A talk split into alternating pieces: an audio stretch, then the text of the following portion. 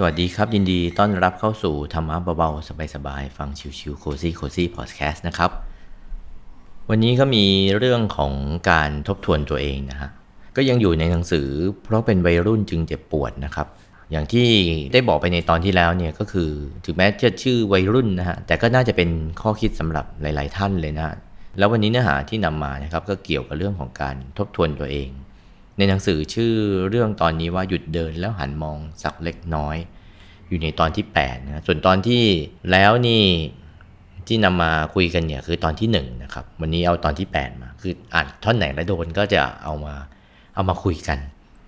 ส่วนนี้ที่นำเรื่องมานี่ก็คือเรื่องหยุดเดินแล้วหันหลังมองสักเล็กน้อย ก็เป็นเรื่องราวเกี่ยวกับการทบทวนตัวเอง ซึ่งคิดว่าน่าจะเป็นเรื่องปลายเปิดนะครับ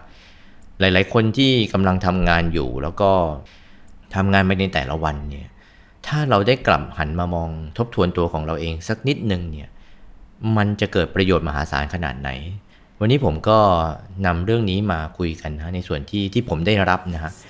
แล้วก็ส่วนท่านที่ฟังไปเนี่ยจะสามารถเข้าไปประยุกต์กับชีวิตได้อย่างไร นี่ก็ถือว่าเป็นประโยชน์ที่นำมาเล่าสู่กันฟังในวันนี้นะครับ เดี๋ยววันนี้เรามาคุยเรื่องนี้กันนะฮะ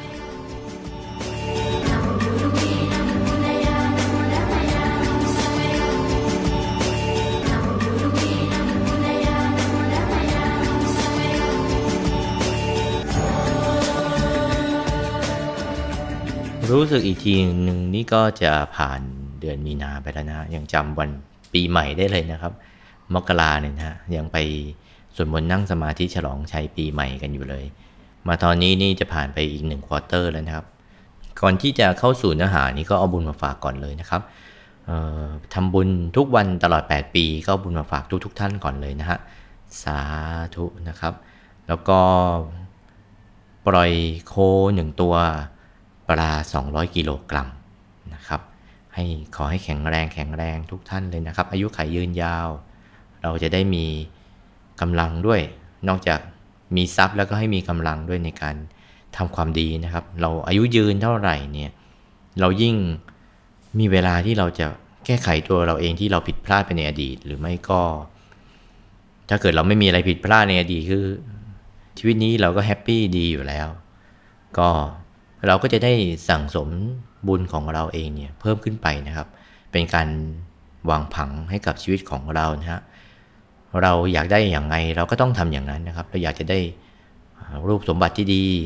เราอยากจะมีทรัพย์สมบัติที่ใช้ได้ตามที่ใจของเราปรารถนา แล้วก็อยากที่จะมีสติปัญญาที่เฉลียวฉลาดมีคุณสมบัติที่ดี เราก็ต้องเติมด้วยตัวของเราเองนะฮะพระพุทธศาสนาก็จะสอนเป็นเหตุเป็นผลอย่างนี้แหละนะครับ สิ่งที่เราได้รับมาในปัจจุบันนี้เนี่ยก็คือสิ่งที่เราได้ทำไว้ในอดีต ไม่มีอะไรที่ไม่ได้มาโดยที่ไม่ได้เป็นเหตุเป็นผลนะฮะทุกสิ่งทุกอย่างเนี่ยเป็นเหตุเป็นผลหมด เพียงแต่เรื่องนี้มันก็จะต้องอาศัยเวลาในการเรียนรู้นะฮะคนที่เข้ามาบวชเนี่ยเขาถึงเรียกว่าเข้ามาศึกษาในพระพุทธศาสนา ส่วนคนที่ซึกออกไปเนี่ยภาษาทางการก็จะเรียกว่าลาสิกขาไม่ถึงเลิกเรียน เลิกเรียนสิกขานี่แปลว่าเรียนนะครับ หมายถึงเรียนเรื่องราวในชีวิตของตัวเราเองเนี่ยแหละนะครับ ซึ่งมันก็จะต้องใช้เวลาในการทำความเข้าใจ โดยเฉพาะในเรื่องที่สิ่งที่อยู่รอบตัวของเราก็คือเรื่องของกฎแห่งกรรมเนี่ยแหละนะฮะมันไม่ใช่เรื่องที่แบบมาเรียนแล้วก็จะเข้าใจได้เลย แต่มันต้องอาศัยระยะเวลาในการเรียนรู้บวกทั้งอายุที่มากขึ้นก็เป็นส่วนหนึ่งนะในการที่เราจะค่อย ๆทำความเข้าใจนะฮะ อันนี้ก็เป็นบุญที่สอง เมื่อกี้บุญแรกก็คือ บุญบูชาธรรมคุณครูบาอาจารย์นะครับ แล้วก็บุญที่สองก็บุญปล่อยโคกระบือ บุญที่สามก็คือบุญดอกไม้นะครับทำบุญผมเดือนนี้นี่มีพิเศษทำบุญดอกไม้ บูชาพระเจดีย์กับบุญแสงสว่างไปนะฮะเดือนมีนานี้นะครับ แต่มีนาก็ไม่สำคัญถ้าวันนี้ไม่มีพวกเรานะฮะก็เอาบุญมาฝากทุกๆทท่านสามบุญนะครับ สาธุนะครับ วันนี้ที่เกริ่นหัวมานะครับก็เป็นเนื้อหาในหนังสือ เพราะเป็นวัยรุ่นจึงเจ็บปวด เป็นเรื่องราวที่คุณคิมรันโดนะเขาเขียนเล่ามาถึงการกลับมาทบทวนตัวของเราเอง คือเขาได้เล่าว่าในระหว่างที่เขาเดินเล่นอยู่ แล้วก็ไปเห็นชายท่านหนึ่งกำลังตัดต้นไม้อยู่ เขาออกแรงเลื่อยอย่างมุ่งมั่น เหงื่อออกท่วมร่างกาย แต่ต้นไม้ก็ไม่ยอมล้มลงสักที พอเขาได้มองไปอย่างตั้งใจถึงได้รู้ว่า ที่ชายคนนั้นเนี่ยตัดต้นไม้นี้ไม่ขาดเนี่ยก็เพราะว่าใบเลื่อยนั้นมันทื่อเกินไป ดังนั้นไม่ว่าจะพยายามเลื่อยเท่าไหร่ลำต้นของต้นไม้ก็ไม่ขาดออกจากกัน เขาก็เลยตะโกนไปบอกคุณลุงคนนั้นนะฮะว่า คุณลุงพักเช็ดเหงื่อซะหน่อยนะฮะน่าจะตัดง่ายขึ้นนะครับ แต่คุณลุงก็ได้ตอบกลับมาโดยไม่น่าขึ้นมามองผมเลยว่า ผมไม่อยากจะเสียเวลา คุณรีบไปเถอะครับ วันนี้ผมต้องตัดต้นไม้ให้เสร็จไม่มีเวลาหยุดพักหรอก ผมยุ่งอยู่นะ อย่าเพิ่งรบกวน ช่วยออกไปก่อนครับ แล้วเขาก็ก้มหน้าก้มตาออกแรงเลื่อยต้นไม้ต่อไป เรื่องนี้เนี่ยมันทำให้เขาได้กลับมาทบทวนตัวเขาเองว่าถ้าเกิดสังเกตให้ดีเนี่ย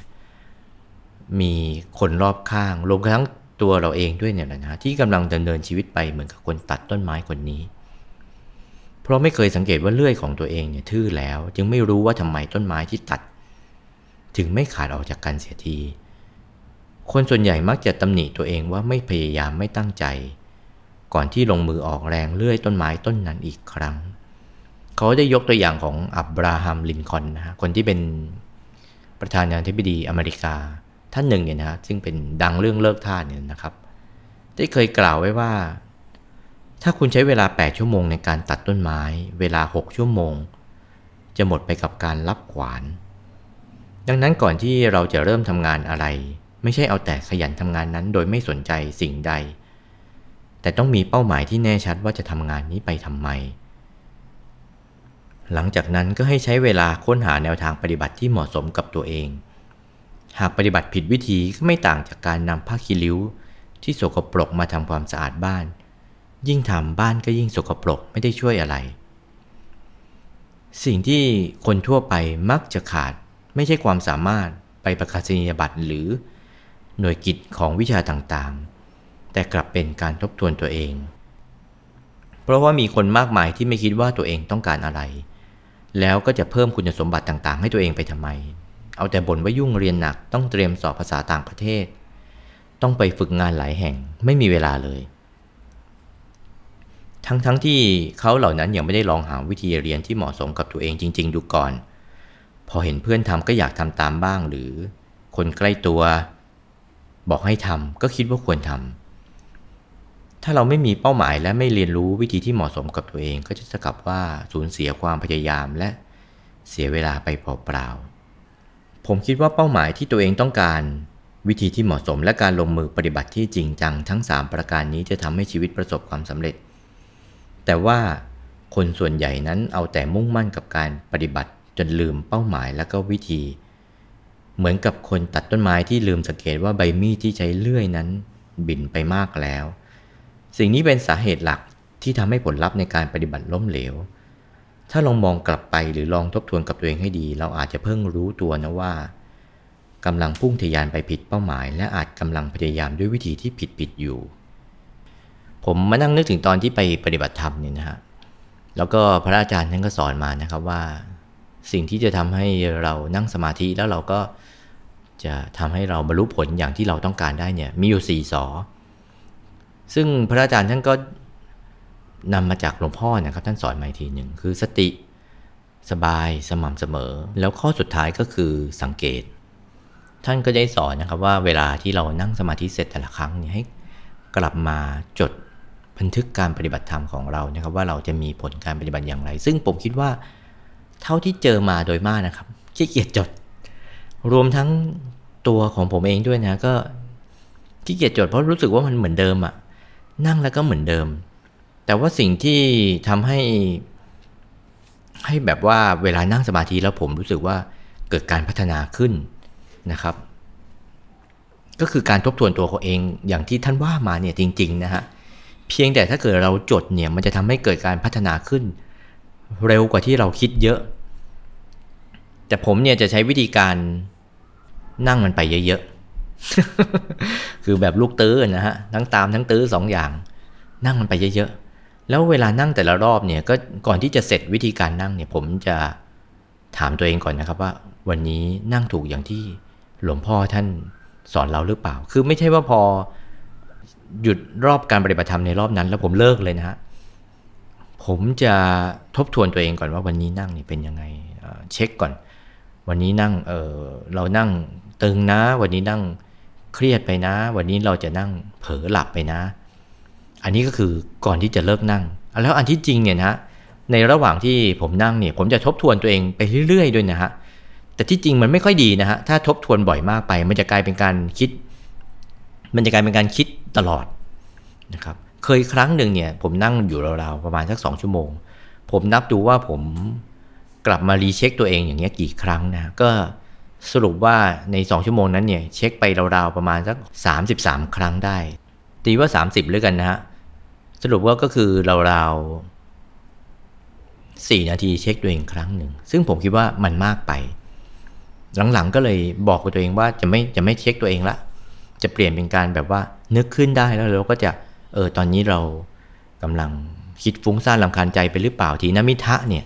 ความฟุ้งซ่านลำคาญใจ หรือว่าความตั้งใจมากเกินไปเรามากเกินไปหรือเปล่า ก็จะเอาแค่นี้ก็พอนะครับแล้วก็เลยเหลือก็คือคร่าวๆนะแต่ไม่ได้นับเหมือนครั้งก่อนนะแต่ก่อนนี่คือนับเลยว่ากี่ครั้งแล้วก็คือนับเนี่ยเพื่อที่จะบอกตัวเองนะครับว่า ครั้งต่อมาเนี่ยเราเช็คตัวเองแค่ 20 ครั้งเพราะว่าแสดงว่าใจเรามันนิ่งดีแล้ว ประมาณอย่างนี้คือมีตัวเลขนะเป็นพวกแบบชอบเอาตัวเลขมาเป็นตัวประเมินอย่างนี้นะฮะแต่อันอันที่บอกเนี่ยคือไม่ดีนะฮะ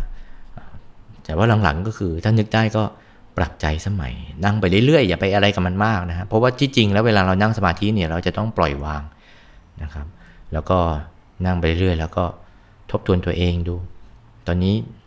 ฟุ้งไหมหรือว่าตึงเกินไปไหมเนี่ยคือเราจะต้องอยู่ในทางสายกลางไปเรื่อยๆ และปรากฏว่าพอทำอย่างนี้เนี่ยผลการปฏิบัติธรรมเนี่ยมันดีขึ้นจริงๆนะครับ คือทบทวนตัวเองเรื่อยๆนะครับแต่ไม่ต้องถึงขั้นแบบว่าตั้งใจถามว่าการที่เรารู้หลักการนี้มันเหมันก็มีเช็คลิสต์ให้เราเวลาเรานั่งสมาธินะว่าเออเนี่ยฟุ้งไหมตึงไหมถ้าใช่ เราก็ เลิก แต่ถ้าเกิดตอนนี้เรานั่งดีอยู่แล้วสบายอยู่แล้วก็นั่งต่อไปเรื่อยๆ มันก็ไม่ได้มีอะไร อันนี้ก็คือข้อแรกนะคือการทบทวนตัวเองเนี่ยมันทำให้เกิดการพัฒนาจริง ๆ ข้อที่ 2 มันจะเกิดการพัฒนาอย่างยั่งยืนได้เนี่ยนะฮะ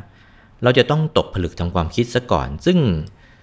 การตกผลึกทางความคิดเนี่ยนะฮะในพระไตรปิฎกก็มีอยู่ ผมจะยกตัวอย่างเรื่องของพระสารีบุตรเลยกัน การที่ พระพุทธศาสนาดำรงอยู่ได้ถึงวันนี้เนี่ยนะฮะ 2,500 กว่าปีเนี่ย ส่วนหนึ่งเกิดจากพระสารีบุตรเถระเลยนะฮะ แล้วการที่พระสารีบุตรเถระ มาช่วยดำรงพระพุทธศาสนาให้ดำรงอยู่ได้ถึง 2,500 กว่าปี เกิดจากวันหนึ่งซึ่งท่านตกผลึกทางความคิด เนื้อหาก็คือครั้งนั้นเนี่ยพระสารีบุตรท่านได้ไปในที่สงัดหลีกออกเร้นอยู่ พระสารในหนังสือพระไตรปิฎกเราจะใช้คำนี้ก็คือ หลีกออกเลนคำว่าหลีกออกเลนเนี่ยมันกี่วัน มันไม่ใช่ว่าการไปอยู่เงียบๆคนเดียวในห้องพักมันไม่ใช่นะฮะ การหลีกออกเลนเนี่ยมันจะต้องใช้เวลาในการตกผลึกทางความคิด บางครั้ง 7 วัน บางครั้ง 14 วัน บางครั้งเดือนหนึ่ง พระสารีบุตรเนี่ยท่านจะมีอย่างเงี้ยเรื่อยๆนะครับก็คือท่านหลีกออกเลนจากหมู่คณะนะครับไปอยู่ในป่าบ้างไปอยู่ในที่สงัดบ้าง เป็นระยะเวลาใหญ่ๆครั้งนั้นท่านได้มีความปริวิตกแห่งจิตเกิดขึ้นมาว่า ศาสนาของพระผู้มีพระภาคทั้งหลาย พระองค์ไหนไม่ดำรงอยู่นาน และพระองค์ไหนดำรงอยู่นาน จึงได้เข้าไปทูลถามพระผู้มีพระภาค คือเกิดจากการที่ท่านได้เข้าไปนั่งสมาธิอยู่พักหนึ่งใหญ่ ๆนะครับหลีกออกเร้นเนี่ยนะฮะแล้วก็ได้บทสรุปของความคิดขึ้นมาอย่างหนึ่งว่า ศาสนาของพระผู้มีพระภาคทั้งหลายเนี่ยทำอย่างไรถึงจะสามารถอยู่ได้นาน แล้วก็ได้เข้าไปทูลกับพระสัมมาสัมพุทธเจ้า พระสัมมาสัมพุทธเจ้าท่านก็เลยจำแนกมาให้ฟังนะครับว่า ในบรรดาพระสัมมาสัมพุทธเจ้าทั้งหลายเนี่ยมีศาสนาของพระพุทธเจ้าอยู่สามพระองค์ ที่ไม่ดำรงอยู่นานและอีกสามพระองค์ที่ดำรงอยู่นาน พระสารีบุตรท่านก็เลยถามว่าเหตุปัจจัยที่เป็นเช่นนั้นเนี่ยเพราะอะไร อันนี้ถือว่าเล่าเสริมนะฮะแต่เนื้อหาจริง ๆ คืออยากจะเล่าเรื่องหลีออกเร้นเรื่องของการตกผลึกทางความคิด ซึ่งพระศาสนาที่อยู่ได้นานเนี่ยก็คือโดยสรุปเนี่ย ที่อยู่ในนานก็เพราะสามพระองค์ที่ท่านกล่าวมาเนี่ยท่านบัญญัติพระวินัยไว้อย่างเหนียวแน่นเลย เอาจริงๆเนี่ยท่านก็มีแพทเทิร์นในการที่จะบัญญัติพระวินัยอยู่นะฮะว่า ถ้าเกิดว่าเป็นยุคที่พระพุทธศาสนาเกิดในยุคที่คนมีกิเลสหนาเนี่ยก็จะบัญญัติพระวินัยไว้เยอะ พอบัญญัติพระวินัยไว้เยอะเนี่ยพระพุทธศาสนาอยู่ยืนยาว แต่ว่าคนบรรลุธรรมน้อย มันมีทั้งมีได้มีเสียนะ แต่พระพุทธศาสนาของพระสัมมาสัมพุทธเจ้าสามพระองค์ที่ ไม่ได้บัญญัติพระวินัยไว้มากมาย จะเป็นยุคที่พระพุทธศาสนาเนี่ยเกิดในยุคที่คนมีอายุยืนกิเลสเบาบาง ไม่จำเป็นจะต้องบัญญัติกฎอะไรมากมาย คือแต่ละคนเป็นคนดีอยู่แล้วนะฮะไม่ต้องไปบัญญัติกฎอะไรมากมายทำให้คนบรรลุธรรมมาก แต่พระพุทธศาสนาอยู่ได้ไม่นาน อันนี้ก็คือโดยสรุป ซึ่งเหตุนี้มันเกิดมาจากการที่พระสารีบุตรท่านนั่งสมาธิเกิดความคิดขึ้นมาว่า เอ๊ะทำยังไงพระพุทธศาสนาจะอยู่ได้นาน ซึ่งเหตุดังกล่าวเนี่ยนะครับ พอพระสารีบุตรท่านทราบท่านก็เลย ปราโลพระสัมมาสัมพุทธเจ้าเนี่ยท่านช่วยบัญญัติสิกขาบทเอาไว้ นี่เรื่องมันก็เกิดมาประมาณอย่างนี้ แต่เหตุทั้งหมดเกิดมาจากการที่พระสารีบุตรท่านได้หลีกออกเร้น การหลีกออกเร้นเนี่ยก็คือการที่ตกผลึกทางความคิด การตกผลึกทางความคิดเนี่ยมันจะต้องใช้เวลาในการที่เราจะตกผลึกทางความคิด บางทีต้อง 7 วัน บางทีต้อง 14 วัน 21 วันหรือ 1 เดือน อย่างผมเองเนี่ยที่ไปนั่งสมาธิจนกระทั่ง ได้บทสรุปแล้วว่าโอ้โห นั่งสมาธิเนี่ยเราจะต้องวางใจอย่างนี้มันถึงจะมีความสบายเกิดขึ้นในใจของเราเนี่ยผมใช้เวลาเท่าไหร่ ผมใช้เวลาประมาณ 2 อาทิตย์กว่า อันนี้นะฮะส่วนตัวนะฮะคือครั้งนั้นเนี่ยได้ไปปฏิบัติธรรมครั้งนั้นก็เลยรู้สึกว่าเออคุ้มมากจริง ๆ เพราะเป็นการที่เราออกจากหน้าที่การงานที่เรากำลังทำอยู่ ไปนั่งสมาธิอย่างเดียว นั่งอย่างเดียวไม่ต้องอะไรมาก ที่จริงนั่งก็ไม่ได้คาดหวังอะไรมากนะตอนแรกแต่ปรากฏว่าใน 4 สัปดาห์ครั้งนั้นเนี่ยได้อะไรมากมายเลย แต่ว่าการที่จะได้เนี่ยมันจะต้องอาศัยระยะเวลาในการที่เราจะหลีกออกเร้นเพื่อที่จะตกผลึกทางความคิด วันนี้ก็เลยนำเรื่องนี้มาเล่าสู่กันฟังนะครับว่าการทบทวนตัวเองเนี่ยคือนอกจากการที่เราทบทวนตัวเองในระหว่างที่เรากำลัง ทำงานทำหน้าที่ของเราอยู่แล้ว อันนี้ก็คือข้อแรกซึ่งยังไงก็เราต้องประเมินตัวของเราเองเป็นระยะระยะเวลาอยู่แล้วนะส่วนอีกวิธีการหนึ่งซึ่งจะทำให้เกิดการทบทวนตัวเองได้อย่างยั่งยืนก็คือการที่เราตกผลึกทางความคิด โดยการที่เราต้องไปอยู่เงียบๆนิ่งๆ สักพักใหญ่ ๆ นะฮะสำหรับวันนี้ก็นำเรื่องนี้นะครับมาเล่าสู่กันฟังนะครับ ขอบคุณทุกท่านที่ได้ติดตามรับฟังธรรมะเบาๆ สบายๆ ฟังชิวๆ โคซี่โคซี่พอดแคสต์นะครับ สวัสดีครับ พักตรงนี้ดีกว่า หยุดและพักให้คลาย หายเหนื่อย สายลมไว้ช่วยเอื่อย เหนื่อยคลายได้แรงกลับคืนเหมือนเดิม เพราะทางนั้น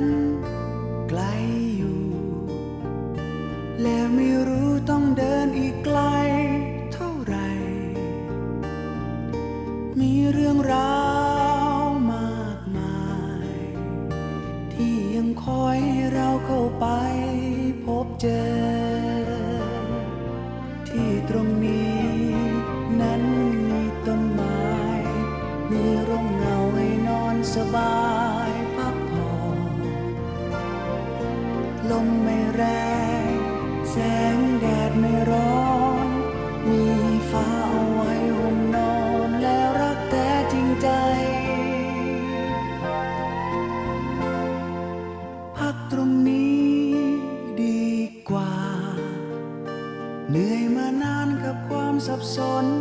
วุ่นวาย นอนเถอนอ